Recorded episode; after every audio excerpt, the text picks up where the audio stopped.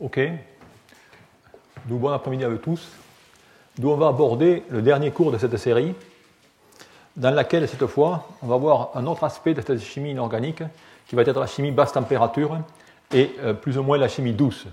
Vous allez voir qu'il s'agit d'une chimie quand même relativement différente de celle qu'on a vue jusqu'à maintenant. Alors, bien sûr, je rappelle ce qu'on a vu jusqu'à maintenant. Donc voilà tout ce qu'on a couvert. Okay. On a couvert la synthèse hydrosolvothermale, on a couvert la biominéralisation, et aujourd'hui, ce qu'on va faire, on va couvrir la synthèse topotactique.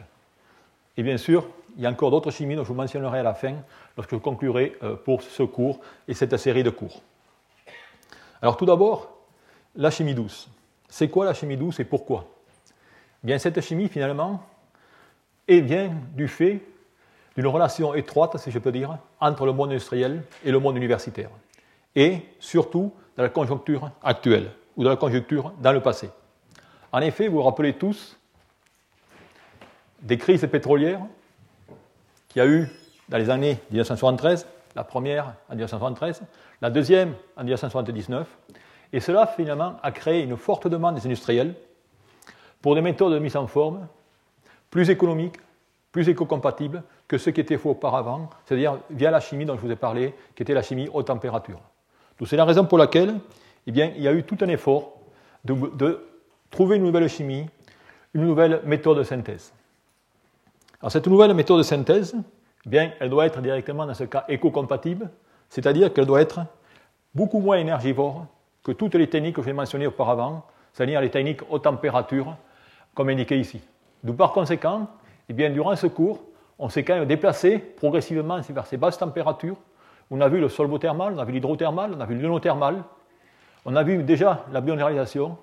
Aujourd'hui, on va s'intéresser finalement à tout ce qui se passe à ces basses températures, c'est-à-dire le passage à la chimie haute température à basse température via la solution, et c'est ce qu'on appelle finalement cette nouvelle chimie, la chimie douce, un nom français parce qu'elle est issue, je dirais, des professeurs français, je dirais ils sont au nombre de 3, avec Jacques Livage qui était professeur au collège, Jean Rouxel qui a eu une chaire dans cet institut, et également Michel Figlas qui était, je dirais, qui occupait le laboratoire donc, que j'ai pris à Amiens il y a de cela 15 ans.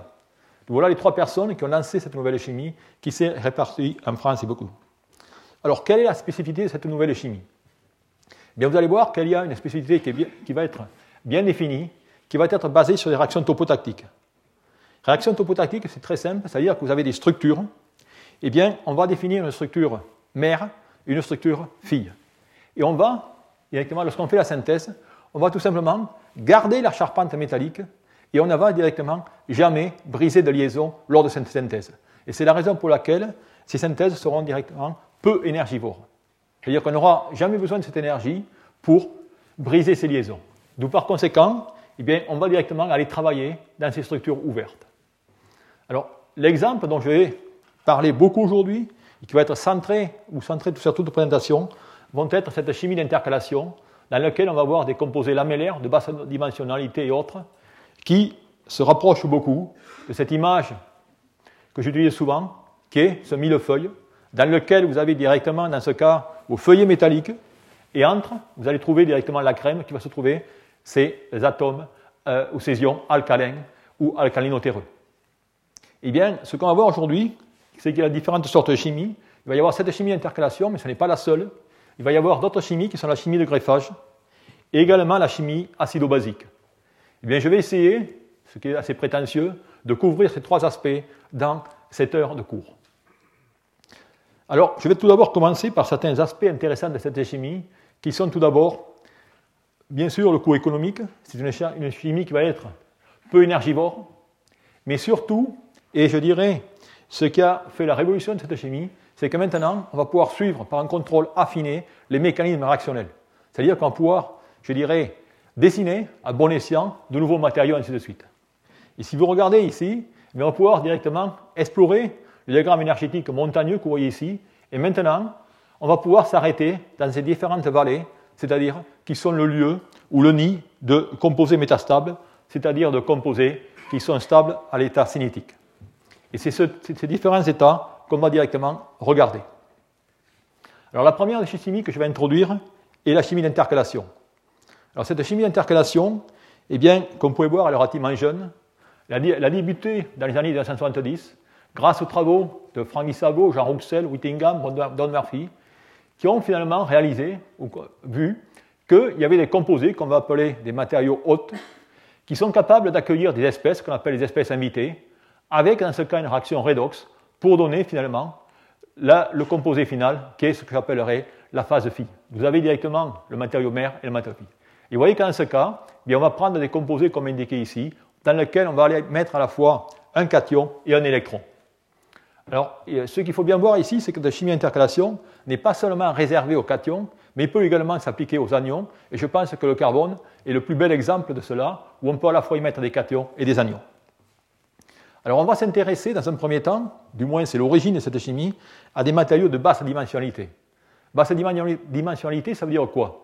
Bien, ça veut dire qu'en ce cas, vous allez avoir des feuillets, que j'appellerai des feuillets métalliques, dans lesquels vous allez avoir des interactions relativement fortes, des liaisons iono-covalentes, plutôt ioniques, et entre, eh bien, vous allez avoir des liaisons relativement faibles, qu'on appellera directement des liaisons van der Waals. Okay, et lorsque vous allez faire cette insertion, ou d'insertion, eh bien, vous allez directement, comme dans un accordéon, changer l'espace entre ces feuillets. Alors, quelles sont les structures qui vont directement être souhaitables pour ce genre de chimie? Eh bien, il va y avoir ces structures de basse dimensionnalité, qui sont les structures, je dirais, lamellaires, ou les structures de type graphite, dans lesquelles vous voyez des structures en nid d'abeille, comme indiqué ici. Ces structures lamellaires, mais vous avez également ces structures filaments, c'est-à-dire ces structures 1D, comme le composé NbS3. Mais cela, et c'est la raison pour laquelle le mot intercalation provient du fait directement que vous avez une structure lamellaire et vous avez un intercalaire. Par contre, il y a d'autres structures qui sont plus compliquées, c'est-à-dire des structures trois-dimensionnelles. Comme indiqué ici, vous avez la structure olivine, la structure spinelle, ou même les structures d'hybrides métallo-organiques, les MOF, où dans ce cas, eh bien, vous avez tout simplement des tunnels à l'intérieur de cette structure dans lesquels les ions lithium vont pouvoir directement rentrer et sortir de façon relativement aisément. Alors, ayant défini les structures, eh bien maintenant, il va falloir y mettre les lithiums. Et ces ions lithium, eh bien là aussi, vous allez voir, ils vont y rentrer, mais dans des cycles relativement spécifiques. Et l'importance de ces sites, vous allez le comprendre. Voilà directement ces feuillets lamellaires.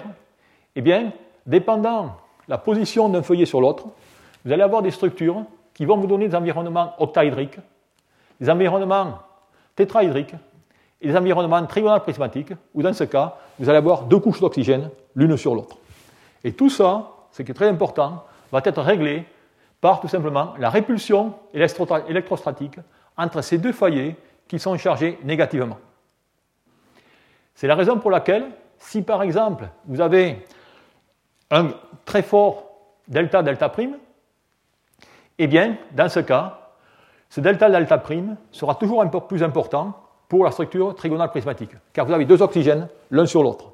Si vous voulez directement décroître cette interaction, vous allez directement glisser le feuillet et penser en octaédrique. C'est pour ça que dans certains composés d'intercalation, vous verrez, lors de la mise de lithium à l'intérieur, vous allez avoir un glissement des feuillets. Également, lorsque vous regardez cela, vous voyez directement que si vous mettez de gros cations, les gros cations vont directement espacer les feuillets, ils vont diminuer la répulsion électrostatique, et c'est la raison pour laquelle les phases au potassium seront, de façon relativement générale, en environnement trigonal prismatique. D'où la question, vous ayant expliqué cela, maintenant, quelles sont les familles de composés qui vont vous donner des structures lamellaires ou plutôt que des structures trois-dimensionnelles? Bien là aussi, on va tout simplement raisonner sur de simples répulsions électrostatiques et dans le cas des chalcogénures, bien dans ce cas, le soufre étant directement moins électronégatif que l'oxygène, le delta-delta' sera plus faible, d'où les composés soufrés, les dichalcogénures, ainsi de suite, seront principalement lamellaires. Par contre, la question, dans le cas des oxydes, est-ce que l'on peut avoir des oxydes lamellaires? Et pour avoir des oxydes lamellaires, il va tout simplement falloir décroître les répulsions électrostatiques entre ces deux feuillets. Ça veut dire qu'il va falloir des feuillets dans lesquels le delta- sera plus faible. Eh bien, vous allez voir, il va y avoir des possibilités de faire cela. La structure qui va être idéale, c'est V2O5. V2O5, je vous ai déjà dit, c'est un oxyde acide dans lequel la charge est delta- sur les feuillets, dû au fait qu'on a du vanadium plus 5 qui va tirer fortement les charges. Eh bien, le delta' va être relativement faible, d'où automatiquement la répulsion va être faible. La raison pour laquelle V2O5 va cristalliser dans une structure lamellaire. On peut jouer sur cela, Une autre possibilité sur laquelle on va jouer, c'est dans ce cas, si j'ai deux charges directement qui veulent se repousser, eh bien, qu'est-ce qu'il faut faire? Aller directement insérer une charge cationique pour, bien sûr, écranter ces charges anioniques. Et ça, eh bien, c'est le fameux composé lithium-CO2 que vous avez dans vos accumulateurs, où vous allez maintenant mettre un lithium entre ces deux feuillets pour directement décroître cette répulsion. Et enfin, un autre type de composé, qui est le même, plus ou moins, ce sont les hydroxydes lamellaires, dans lequel, dans ce cas, vous avez deux feuillets, et vous voyez ici les groupements OH. Alors, rappelez-vous cette structure, elle va revenir fréquemment dans cet exposé pour différentes applications. Dans ce cas, j'ai un hydroxyde avec les groupes OH. D'où voilà, si vous voulez, l'importance. Alors, bien sûr, ensuite, on peut voir généraliser cela. Il y a bien sûr l'électronégalité, mais il y a également le caractère dimensionnel ou directionnel pour, je dirais, gouverner cet aspect trois-dimensionnel et cet aspect deux-dimensionnel.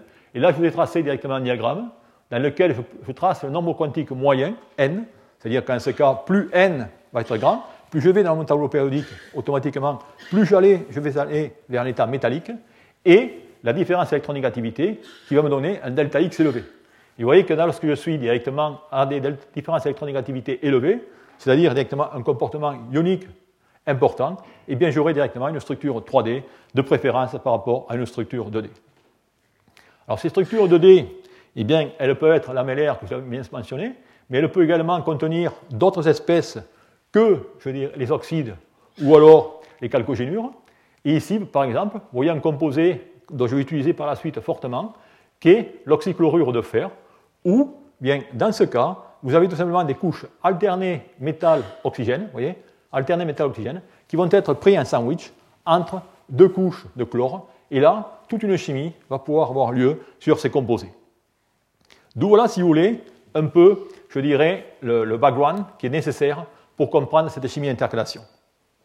Alors maintenant, je vous ai montré que vous avez ces fameux composés à structure ouverte. Eh bien, ce qu'on va voir maintenant, qu'est-ce qu'on peut faire avec cela? Eh bien, on va voir deux types de chimie. La première va consister à y intercaler des espèces ioniques. Dans ce cas, on va parler de lithium, de potassium, de sodium, et même des groupements anioniques, comme des molécules ou de PF6, et PF6-, et ainsi de suite. Et de l'autre côté, eh bien, on va avoir également ce qu'on appelle les intercalaires moléculaires. Alors, intercalaires moléculaires, ça veut dire directement de l'eau, ou autre chose.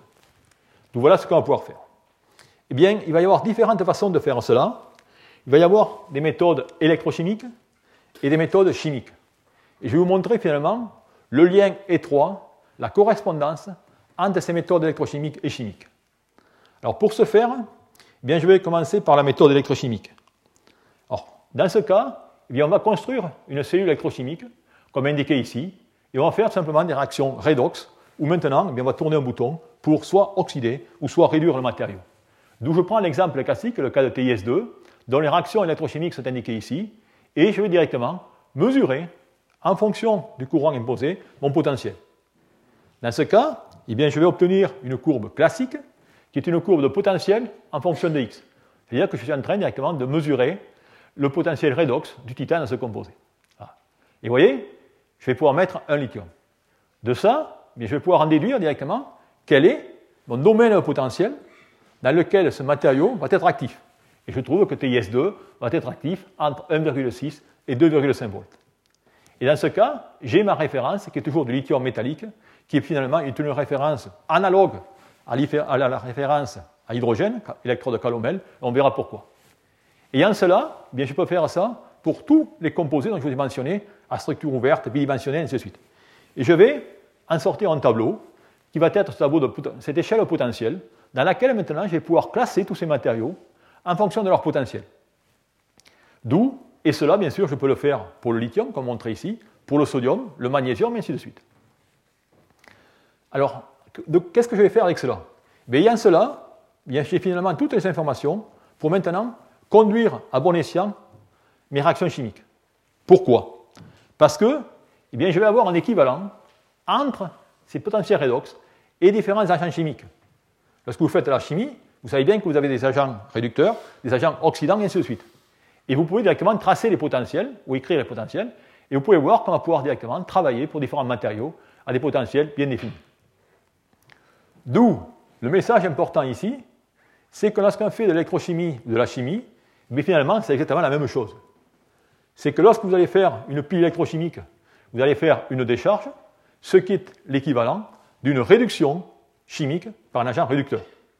Lorsque vous allez faire une charge, c'est-à-dire que vous allez sortir du lithium d'un composé, ça revient à la même chose que de faire une oxydation chimique avec un agent oxydant.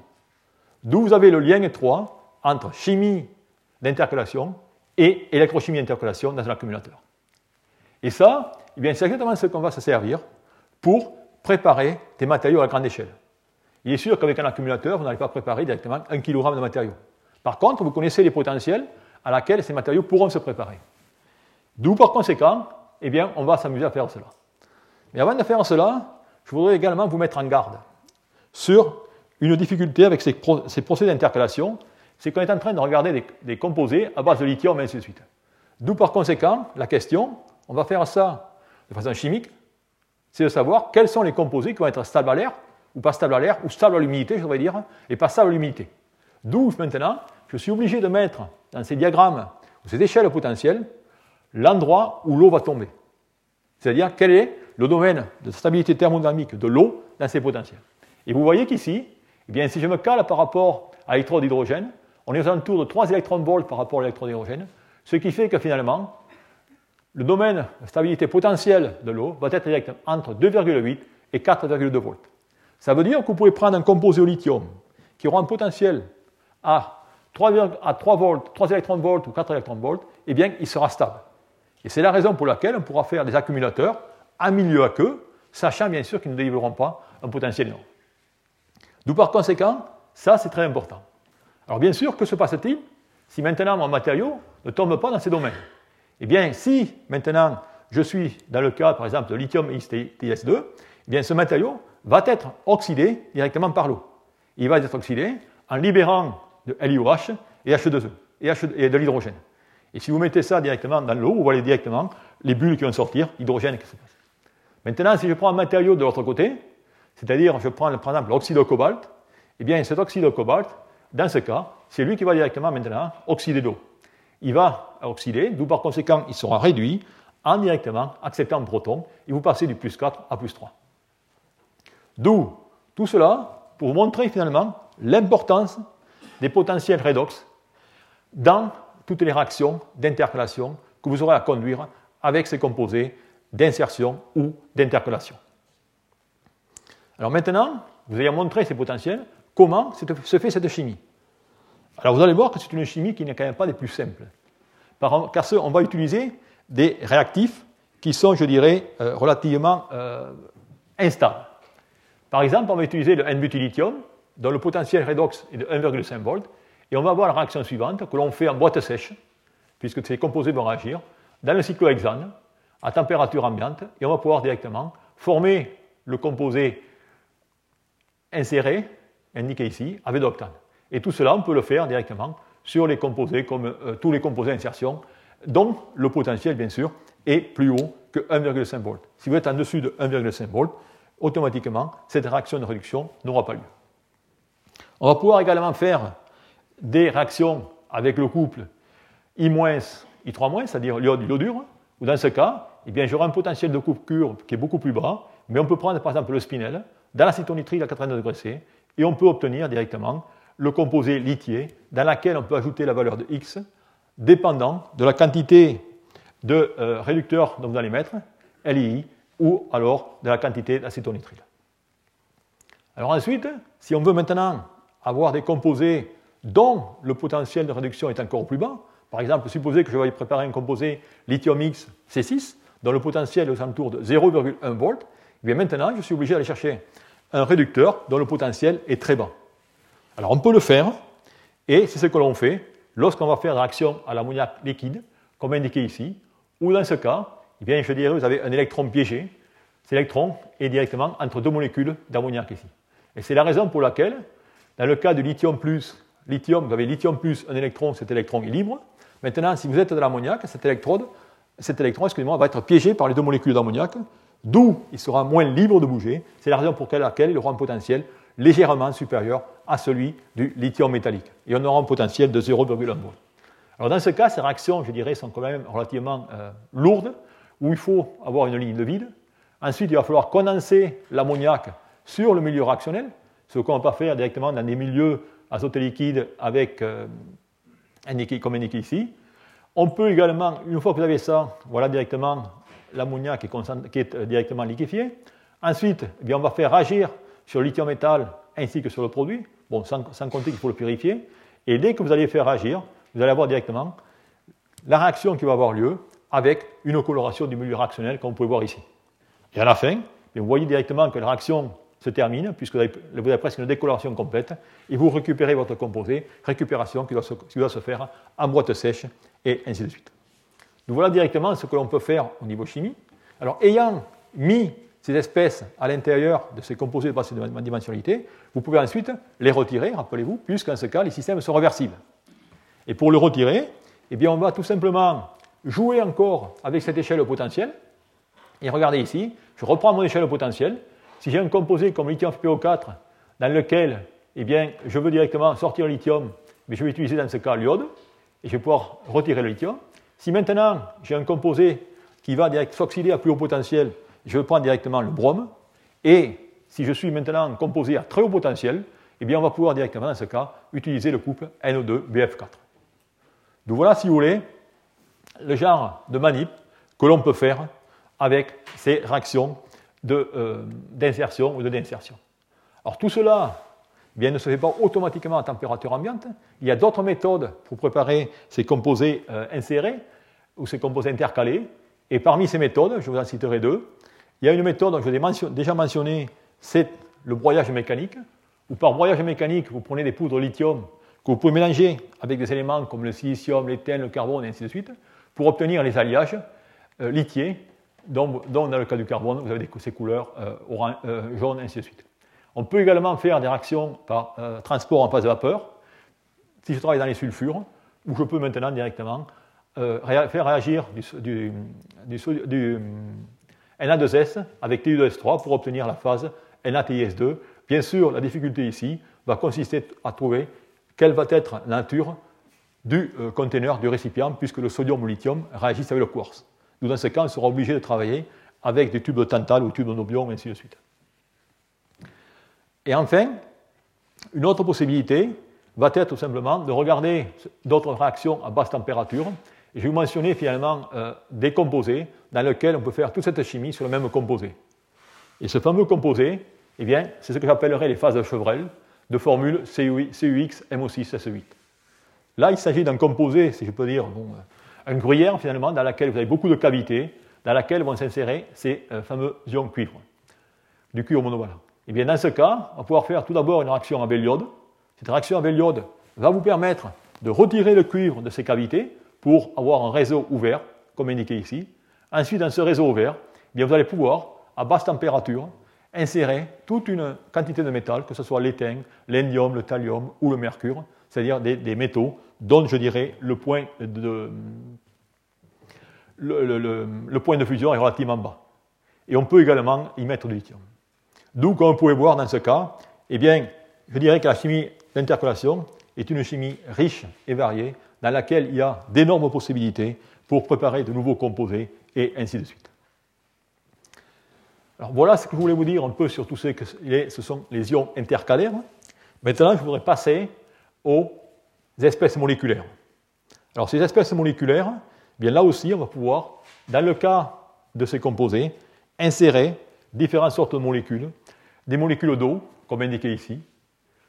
Alors cela peut se faire de façon directe. Si vous laissez certains composés à l'air ou à l'humidité, ils vont prendre ces molécules d'eau. Ou alors on peut provoquer ces réactions en faisant des réactions, par exemple, de composés lamellaires dans des solutions alcalines de potassium, de sodium, et ainsi de suite. Et vous allez pouvoir obtenir ces entités dans lesquelles vous avez une molécule d'eau ou deux molécules d'eau, ou un feuillet plutôt, une monocouche ou une bicouche de molécules d'eau.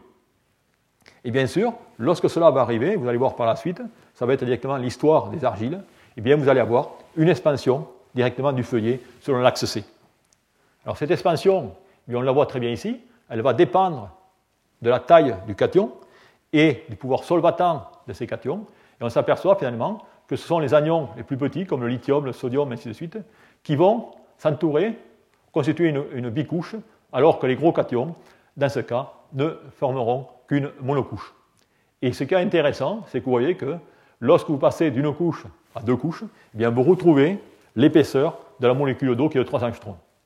Et lorsque vous faites ce genre de réaction, eh bien je dirais qu'il est relativement simple de savoir si un composé va absorber ou pas de l'eau, car si vous laissez directement à l'humidité, et vous prenez un spectre à diffraction X, voilà le cas typique qui se passe, vous avez directement un composé, dans ce cas de molybdate, où je laisse à l'humidité, vous voyez directement, vous prenez un diagramme de diffraction X, vous voyez que la 2,0,0, qui est tout simplement l'axe perpendiculaire sur les lamelles, eh bien, va directement dans ce cas augmenter, d'où automatiquement les 2θ, le pic de 2θ va directement se dépasser vers des bas angles. Et si vous regardez l'espace, vous trouvez exactement 3 angstroms comme indiqué ici. Alors cette intercalation, je dirais, de molécules, eh bien, on peut généraliser à bien d'autres molécules que l'eau. Je ne vais pas aller en détail dans tout cela, mais je vais vous mentionner ce qui se passe ici. Vous pouvez directement mettre la pyridine dans le composé TiS2. Vous pouvez également mettre des molécules d'ammoniac dans le cas des chalcogénures. Vous pouvez également mettre toute une série d'alkylamines. Dans ce cas, vous pouvez aller jusqu'à, je crois, une quarantaine d'atomes de carbone et vous pouvez insérer et vous arrivez à déplacer les feuillets aux alentours de 80 à 90 angstroms. C'est-à-dire qu'on fait directement des accordéons, je dirais, énormes. Et enfin, on peut mettre des métallocènes, comme indiqué ici, ou dans ce cas, vous avez des métallocènes de cobalt ou également du ferrocène, ferrocinium, vont dans tout simplement ces composés. D'où, vous voyez qu'en ce cas, cette chimie d'intercalation est très variée. Elle est très variée. Et l'importance, ce n'est pas bien sûr du fondamental ou de nouveaux matériaux comme je mentionnais, mais c'est surtout les applications. Et bien que ce cours ne soit pas aujourd'hui sur les applications, je ne peux m'empêcher quand même de vous citer que ces composés d'intercalation sont la base même de tous les systèmes de stockage de l'énergie d'aujourd'hui. C'est-à-dire que les batteries que vous travaillez aujourd'hui, elles sont basées sur, vous voyez ici, ces deux composés d'intercalation qui sont ces deux fameuses éponges vis-à-vis de lithium et ainsi de suite. Les électrochromes sont également basés sur ces réactions d'intercalation. La seule différence entre un électrochrome et une batterie, c'est que finalement la quantité de lithium ou d'intercalaire que vous devez mettre dans ce composé peut rester infime. Vous avez, dans le cas d'un électrochrome, un changement de couleur lors de l'intercalation. C'est-à-dire que grosso modo, pour être simple, un électrochrome n'est rien d'autre qu'une batterie optique. À faible delta X, vous pouvez changer directement la couleur, et ainsi de suite. Il y a également bien sûr la catalyse, et vous savez tous que M-2, c'est le catalyseur qui est utilisé depuis plus de temps pour la dihydrodésulfuration du pétrole brut. Vous avez également actuellement des très beaux travaux sur les thermoélectriques, où l'on fait des couches minces thermoélectriques, car ce sont les matériaux qui ont les meilleurs coefficients Seebeck. Et également, on peut utiliser ces chalcogénures ou ces lamellaires pour la réduction d'oxygène, et ainsi de suite. Donc voilà, si vous voulez, un peu la panoplie d'applications qu'on a avec cette chimie d'intercalation. Alors, la chimie d'intercalation, c'est juste, je dirais, un tiers de cet exposé, dans laquelle on va parler également de la chimie de greffage et également de la chimie d'échange et de condensation. Alors, c'est justement cette chimie que je voudrais regarder maintenant, où on va voir comment, une fois de plus à basse température, eh bien, on peut préparer de nouveaux composés par de simples réactions d'échange et de condensation. Et pour ce faire, eh bien, je vais illustrer cela en prenant le cas des vanadates, où on va voir finalement ce que sont ces hétéropolyanions, ces polycations, et ainsi de suite. Alors pour commencer, si on travaille à l'état solide, eh bien, on pourra dire directement que si on fait réagir de l'anhydride vanadique V2O5 avec des oxydes basiques Na2CO3, eh bien, on va pouvoir obtenir toute une série de vanadates dans lesquelles il va y avoir les orthovanadates, comme celui qui est mentionné ici. Vous allez pouvoir avoir les pyrovanadates, dans lequel, dans ce cas, vous avez directement deux entités, vous avez les groupements V2O7, et finalement, on peut avoir également les métavanadates. Eh bien, on va voir que tous ces composés peuvent s'obtenir par cette chimie de solution, cette chimie acido-basique, dans lequel, dans ce cas, on va avoir une condensation progressive des différents polyèdres, ainsi de suite. Alors, pour ce faire, bien, je vais prendre directement ce diagramme d'acidification d'une solution aqueuse de vanadate, où on a le pH en fonction du nombre de protons consommés par vanadium. Et on va directement passer de milieu aqueux à un milieu acidique. Donc par conséquent, on va partir ici avec, dans ce cas, eh bien, le métavanadate, et on va tout simplement condenser ces différents des espèces. Alors au départ, cette condensation elle se passe comme indiqué ici. Vous allez avoir tout d'abord une protonation de votre espèce VO4-3- pour donner cette entité ici, et ensuite vous allez avoir la condensation avec élimination d'eau pour obtenir dans ce cas les pyrovanadates. Et ensuite, lorsque vous avez ces pyrovanadates, vous mettez avec une solution cationique par exemple de plomb pour obtenir le composé indiqué ici. Alors, je ne vais pas répéter toutes ces réactions, mais la même chose peut se faire ainsi de suite. C'est-à-dire qu'on va acidifier la solution, on va amener plus de protons, et dans ce cas, on va pouvoir obtenir ces espèces indiquées ici, avec de nouveau une condensation et une série de tétraèdres. Pour obtenir dans ce cas le métavanadate, on peut ensuite continuer, et dans ce cas, on va obtenir ces polyanions, dont la formule est indiquée ici. Et vous voyez, notez quand même ce qui est important, c'est que maintenant, eh bien, on a eu un changement, on passe de tétraèdre en octaèdre. Et on peut continuer ainsi jusque directement l'infini dans laquelle on a dans ce cas des octaèdres seuls. D'où ça vous montre la possibilité, par cette chimie acido-basique, de préparer toute une série de composés de orthovanadate, pyrovanadate, et ainsi de suite. Alors bien sûr, on va s'intéresser dans ce cas à ces polyanions et voir finalement comment cette condensation arrive. Alors notez que dans ce cas, eh bien, vous voyez, on passe de tétraèdre à octaèdre et la bonne et simple raison, c'est que là aussi, il va falloir regarder finalement les interactions électrostatiques entre les différents cations. Et lorsqu'on va directement augmenter cette condensation, on va relâcher ces interactions électrostatiques, on va passer de tétraèdre en octaèdre, et ensuite on va former finalement des amas, qui sont ces polyanions, qui vont contenir plusieurs octaèdres. Et ce n'est qu'à partir d'un certain nombre, où le transport de matière va être relativement difficile, que l'on va finalement briser cette polycondensation d'octaèdre. Mais puisque ce sont simplement les interactions électrostatiques entre les cations qui vont réglementer cela, ça veut dire tout simplement plus les cations seront petits, eh bien, plus le nombre d'octaèdres sera important. Et c'est la raison pour laquelle, si vous regardez ici, vous voyez que le nombre d'octaèdres sera plus grand avec le vanadium, il va décroître avec le molybdène et jusqu'au niobium. Et effectivement, vous voyez que là, ça va très bien avec la taille des différents cations, comme indiqué ici. Donc voilà, si vous voulez, comment on peut se servir de ces réactions de condensation pour préparer de nouveaux matériaux. Alors, un autre domaine de la chimie dans lequel les réactions de condensation sont importantes est la chimie des silicates.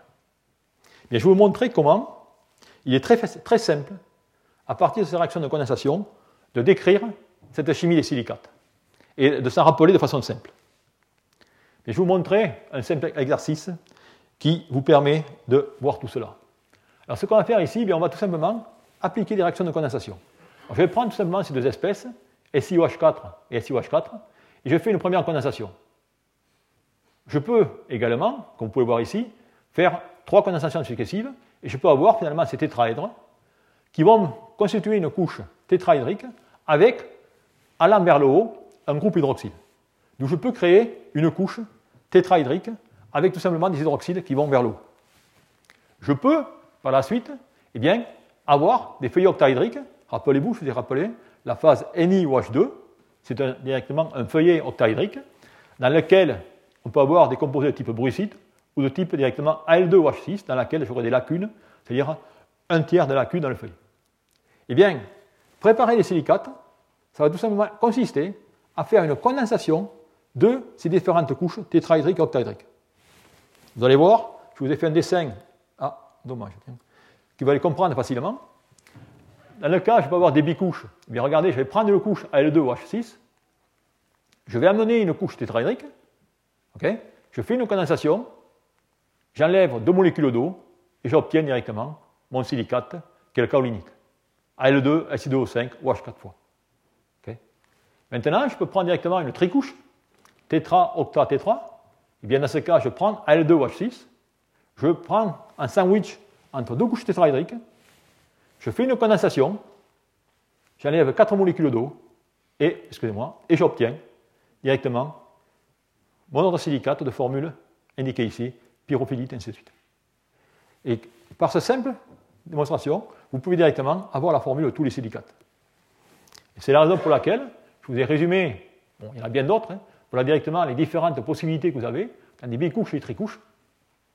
Et bien sûr, vous pouvez également vous amuser maintenant à insérer des cations. Vous allez insérer des cations, tout simplement, en remplaçant un silicium par un aluminium. Et par exemple, si je prends de ces composés ici, bien si je pars de ces composés, vous voyez, je vais obtenir ces différents silicates, dans lesquels maintenant, bien, je vais avoir des cations à l'intérieur. D'où, vous voyez que dans ce cas, eh bien, c'est relativement simple de rendre compte de tous les silicates par ces simples réactions de condensation. Alors on peut continuer ici et déterminer d'autres silicates, mais c'est juste pour vous donner finalement le but de ces réactions de condensation. Alors maintenant, eh bien, vous avez montré ces réactions de condensation, venons-en aux réactions d'échange. Et voyons comment ces réactions d'échange vont pouvoir également avoir lieu à, je dirais, basse température. Alors pour ce faire, eh bien, je prends dans le cas de trihydroxyde d'aluminium, qui est un composé amphotère. Et c'est un composé amphotère qui, si vous le préparez, vous le précipitez, il est relativement difficile à précipiter, ou du moins à l'avoir pur, car il va absorber toujours des cations ou des anions. Et cela me mène à définir finalement ces réactions d'échange. Si je prends maintenant cette trihydroxyde d'aluminium, que je mets en milieu acide, eh bien en milieu acide, dans ce cas, comme vous pouvez voir ici, vous allez avoir tendance à absorber les protons. S'il absorbe un proton, eh bien, il va falloir que je compense la charge, ça veut dire qu'en milieu acide, je vais fixer un anion. Et si je fixe un anion, eh bien, dans ce cas, je vais pouvoir faire de l'échange anionique. Okay? Maintenant, si je vais en milieu basique, eh bien, maintenant, c'est les OH- de mon milieu qui vont, dans ce cas, eh bien, prendre le proton de mon groupement OH. Ce qui fait qu'en ce cas, je vais directement former une entité O-, et pour avoir l'électroneutralité, je vais être obligé d'absorber un cation de ma solution. Et c'est la raison pour laquelle j'aurai directement un échange cationique. Ce qui fait que vous voyez que si je suis en milieu acide, eh bien, je vais directement avoir des réactions d'échange ionique, et en milieu, bien sûr, basique, des réactions d'échange cationique. Et tout cela eh bien, va dépendre finalement de l'équilibre entre ces différents milieux. Et cet équilibre entre ces différents milieux eh bien, va bien sûr dépendre du type d'oxyde qui va directement que je vais avoir en jeu.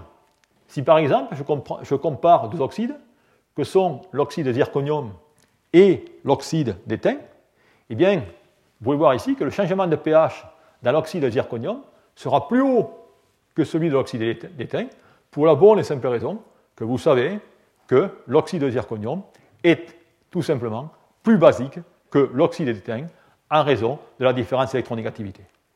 Donc voilà, si vous voulez, ce qu'on peut faire au niveau des réactions d'échange. Alors, comment cela se traduit dans le cas du solide ? Eh bien, dans le cas du solide, c'est ce qu'on va utiliser souvent, et on va savoir que dans ce cas, eh bien, je vais prendre un exemple du composé NaMnPO4, où dans ce cas, j'aurai une réaction topotactique ou topochimique. Eh bien, je vais pouvoir utiliser un sel fondu, et dans ce cas, eh bien, je vais pouvoir remplacer l'ion ammonium par l'ion sodium. Vous voyez, et dans ce cas, vous voyez, la phase mère et la phase fille, eh bien, vous allez directement toujours préserver ces matériaux de départ et d'arrivée, ce qui fait que vous avez une réaction topochimique.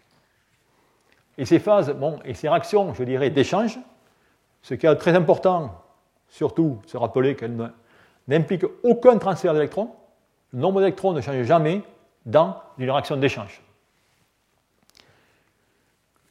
Ce qui est important, c'est quel milieu réactionnel. Et si vous allez faire des réactions d'échange, eh on peut les faire dans des sels fondus, qui vont être des nitrates, des acétates, ou alors des halogénures, et dans des solutions aqueuses ou non aqueuses, c'est-à-dire on peut travailler dans l'acétonitrile, et ainsi de suite. Et finalement, si vous voulez faire des réactions d'échange, la règle générale à se rappeler, bien que ces réactions marchent à 98% que dans un sens. C'est-à-dire qu'on va toujours remplacer le plus gros par un plus petit cation. C'est-à-dire qu'on pourra faire une réaction d'échange de potassium pour sodium pour lithium, cuivre-argent pour lithium, ammonium, que j'ai mentionné, pour le sodium-lithium, même lithium pour le proton. Et dans ce cas, eh bien, on va utiliser comme réactif l'acide benzoïque.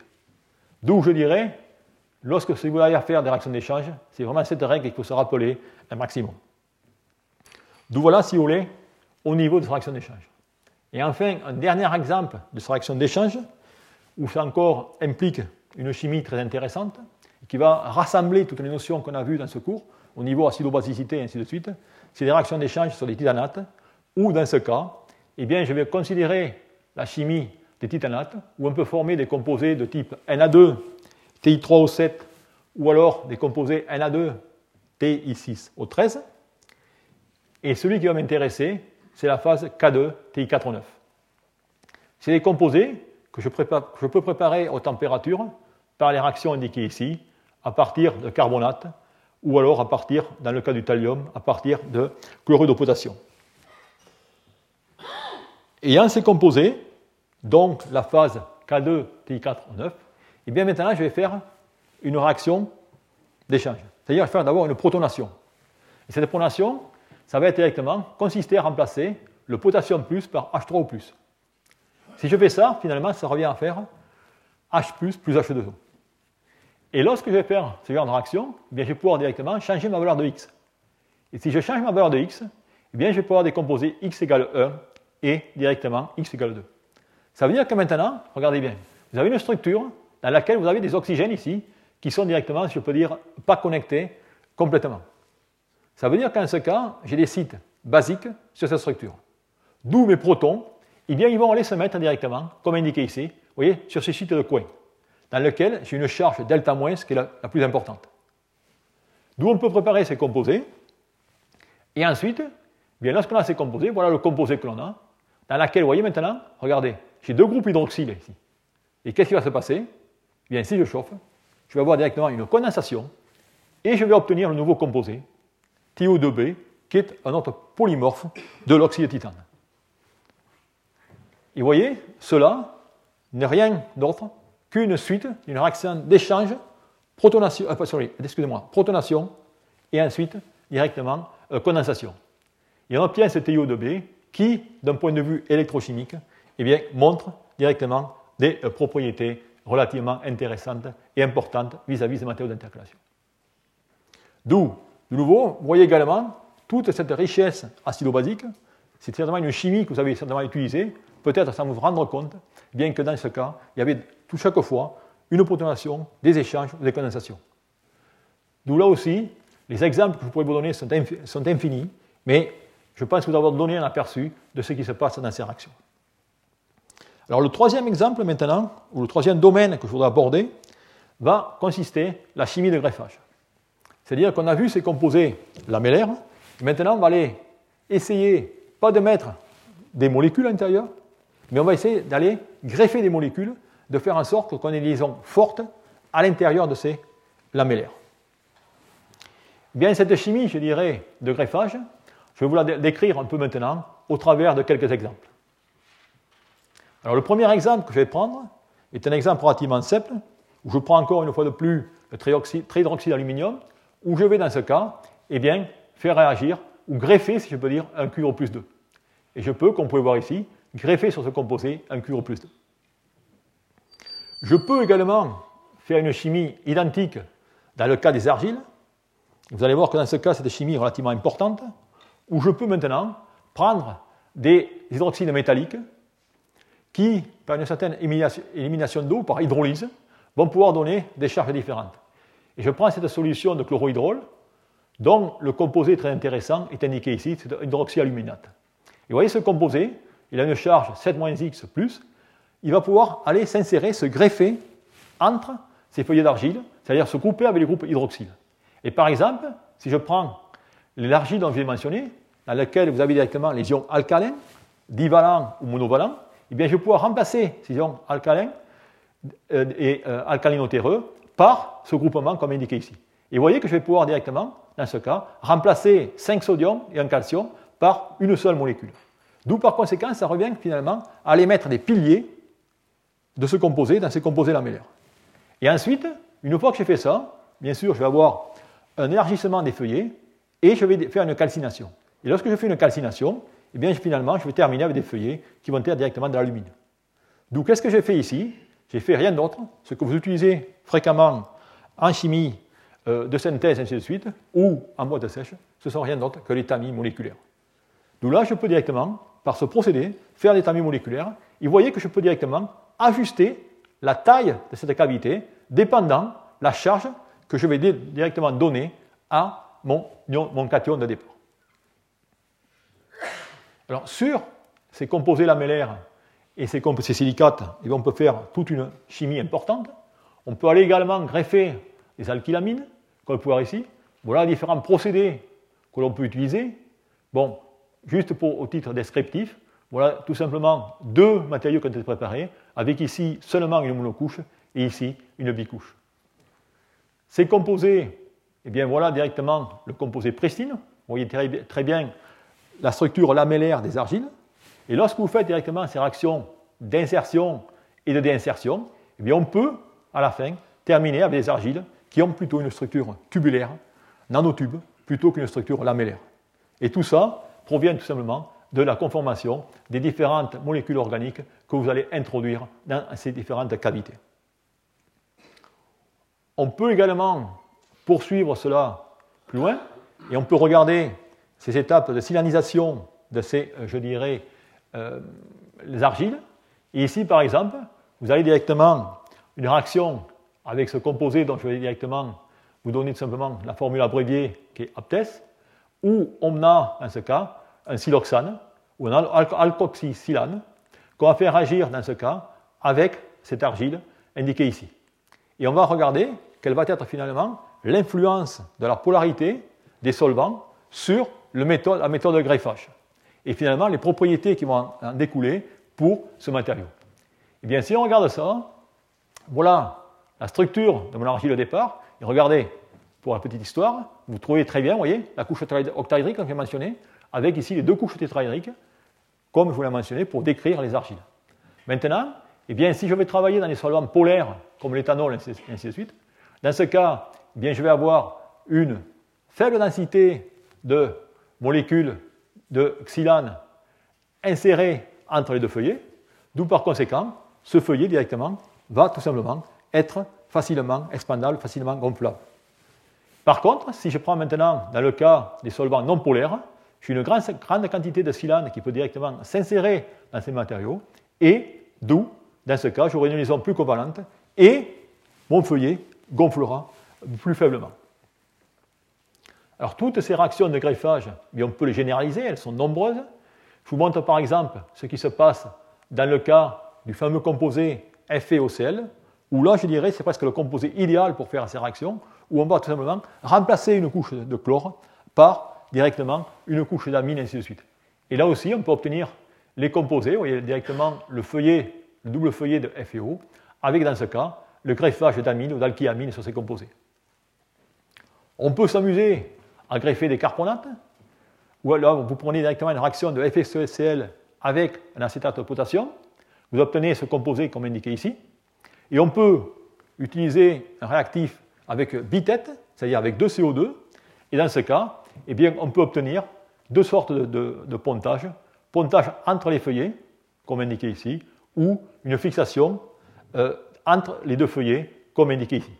D'où là aussi la variété de ce que l'on peut faire au niveau réactivité. Et enfin, je voudrais terminer sur un autre exemple de greffage qui est relativement important, je dirais, en chimie intercalation et dans les recherches sur les matériaux d'électrode, qui va être le cas de la polymérisation à l'intérieur de ces feuillets. Pour ce faire, je vais prendre le cas de FeOCl, une fois de plus, où maintenant, eh bien, on va pouvoir tout simplement aller polymériser des molécules d'alénine à l'intérieur de ce feuillet. Alors pour ce faire, eh bien, qu'est-ce qui va se passer? C'est que dans ce cas, l'aniline va être oxydée, il va y avoir un transfert d'électrons de mon composé FeOCl à l'aniline. Et c'est la raison pour laquelle on aura une polymérisation. Et voilà une photo des produits finaux dans laquelle vous avez FeOCl intercalé avec des polymères de type polyadenylé, ainsi de suite. Alors on peut faire ça avec ces oxychlorures de fer, mais on peut également faire ça avec les composés des oxydes de vanadium. Alors, les mêmes sortes d'expériences, où dans ce cas, on va utiliser l'aniline avec V2O5. Et là aussi, c'est V2O5 qui va oxyder l'aniline en passant de vanadium plus 5 à vanadium plus 4. Et lorsqu'on fait ça, on va avoir directement un polymère à l'intérieur qui va être pris en sandwich entre les deux feuillets de V2O5. Alors ça présente des avantages au niveau d'électrodes, puisque si on prend des électrons du type V2O5, qui sont des matériaux d'intercalation, eh bien on va pouvoir, dans ce cas, avoir à l'intérieur des matériaux une conduction électronique ainsi qu'une conduction ionique.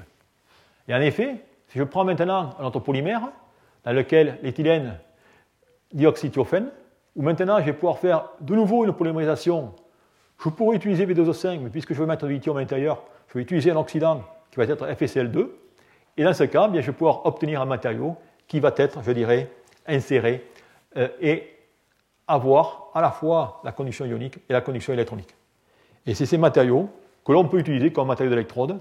Et vous avez ici une composite faite de V2O5 dans laquelle vous avez pris un sandwich, un polymère, où le V2O5 va apporter la conduction électronique et le polymère va apporter la conduction ionique, voire électronique également.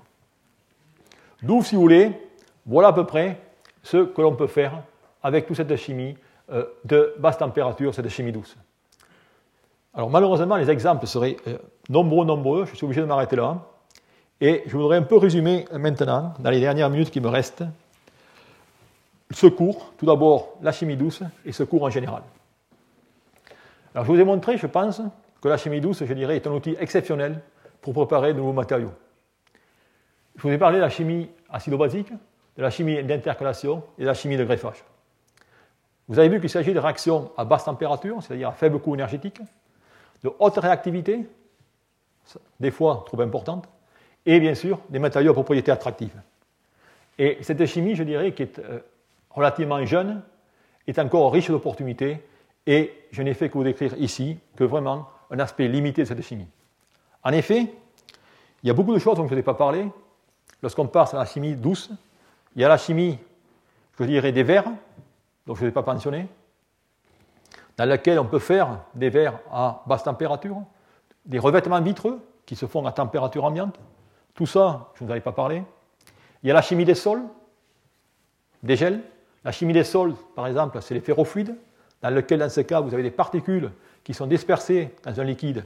Et c'est tout simplement l'aspect ou l'effet d'un champ magnétique sur ces particules qui vont créer une pression, la raison pour laquelle vous avez le freinage à partir de ferrofluides. Tout ça, c'est la chimie, je dirais, basse température, chimie douce. Et vous avez bien sûr le grand domaine de la chimie des gels, que sont les gels chimiques ou les gels physiques. Alors les gels chimiques, c'est les gels dans lesquels, je dirais, vous avez une polymérisation, vous avez quand même des réactions relativement fortes entre les différentes molécules, ou vous avez également des gels physiques, où là c'est plutôt, comme je vous ai montré dans les feuillets, c'est des forces van der Waals qui vont directement, dans ce cas, avoir constitué ces gels. Tout ça, eh bien, c'est ce que je tenterai de couvrir l'année prochaine, dans le cours où j'essaierai cette fois plutôt de regarder des procédés d'élaboration et voir comment on va passer de ces procédés d'élaboration à des, je dirais, des applications. C'est la raison pour laquelle l'année prochaine, eh bien, vous aurez le cours, comme je fais, suivi chaque fois par un exposé, par un industriel, qui va vous montrer comment on peut utiliser ces matériaux. D'où voilà, si vous voulez, un peu la conclusion sur le cours d'aujourd'hui. Et maintenant, je voudrais faire un peu une réflexion sur les 6 cours que je vous ai donnés sur la synthèse inorganique. Et quelques messages. Je vous ai mentionné la diversité de ces méthodes de synthèse, avec notamment les synthèses céramiques, les synthèses à sel fondu, et ainsi de suite. Et vous avez pu voir, j'espère, que finalement, à partir du moment où vous avez trouvé que l'existence d'un composé, toutes les méthodes de synthèse, haute température, sel fondu, et ainsi de suite, vont vous permettre de retrouver ce composé. Okay. On a vu les méthodes, je dirais, basse température, dans lesquelles, dans ce cas, effectivement, c'est les méthodes qui sont les plus propices à la découverte de nouveaux matériaux, puisqu'on a des composés plus stables. On peut avoir des composés métastables. D'où, si vous faites, si on recherche de nouveaux matériaux, et qui est finalement le but de la synthèse inorganique, je dirais, il y a 2 directions, ou une direction sur laquelle il faut aller, c'est définitivement, lorsque vous voulez directement trouver de nouveaux matériaux, il faut directement aller vers cette recherche basse température. Car le procédé céramique, qui a été utilisé pendant 19 siècles, eh bien, a produit, je dirais, la plupart de ces composés, mis à part quelques exceptions. Ce n'est qu'à ces basses températures qu'on aura les composés métastables. Il y a également tout un domaine que je n'ai pas encore recouvert, et où j'ai juste adressé cette année, mais que j'adresserai beaucoup plus en détail l'année prochaine, c'est comment donner une valeur ajoutée aux matériaux en jouant sur la taille et la morphologie. Et là aussi, si vous voulez jouer sur la taille et la morphologie, eh bien, il faut une fois de plus passer à des basses températures. Alors bien sûr, je vous donnais ce cours, et il faut de nouveaux matériaux, mais je ne vous ai jamais dit comment faire ce nouveau matériau. Eh bien, je vais directement commenter un peu là-dessus, dans lequel, finalement, en tant que chimiste, on est chanceux, puisqu'on a un tableau périodique.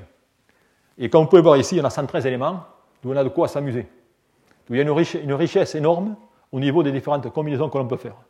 Mais par contre, à partir du moment où on veut faire un matériau bien défini, une propriété bien définie, bien tout ça devient un cauchemar. D'où par conséquent, comment approcher ce problème? Et approcher ce problème, je vous en ai touché quelques mots. Tout d'abord, je vous ai parlé de la chimie combinatoire. Et effectivement, la méthode essai-erreur, c'est certainement pas la plus élégante, mais c'est celle qu'Edison a utilisée pendant toute sa carrière pour trouver de nouveaux matériaux, de meilleurs filaments, et ainsi de suite.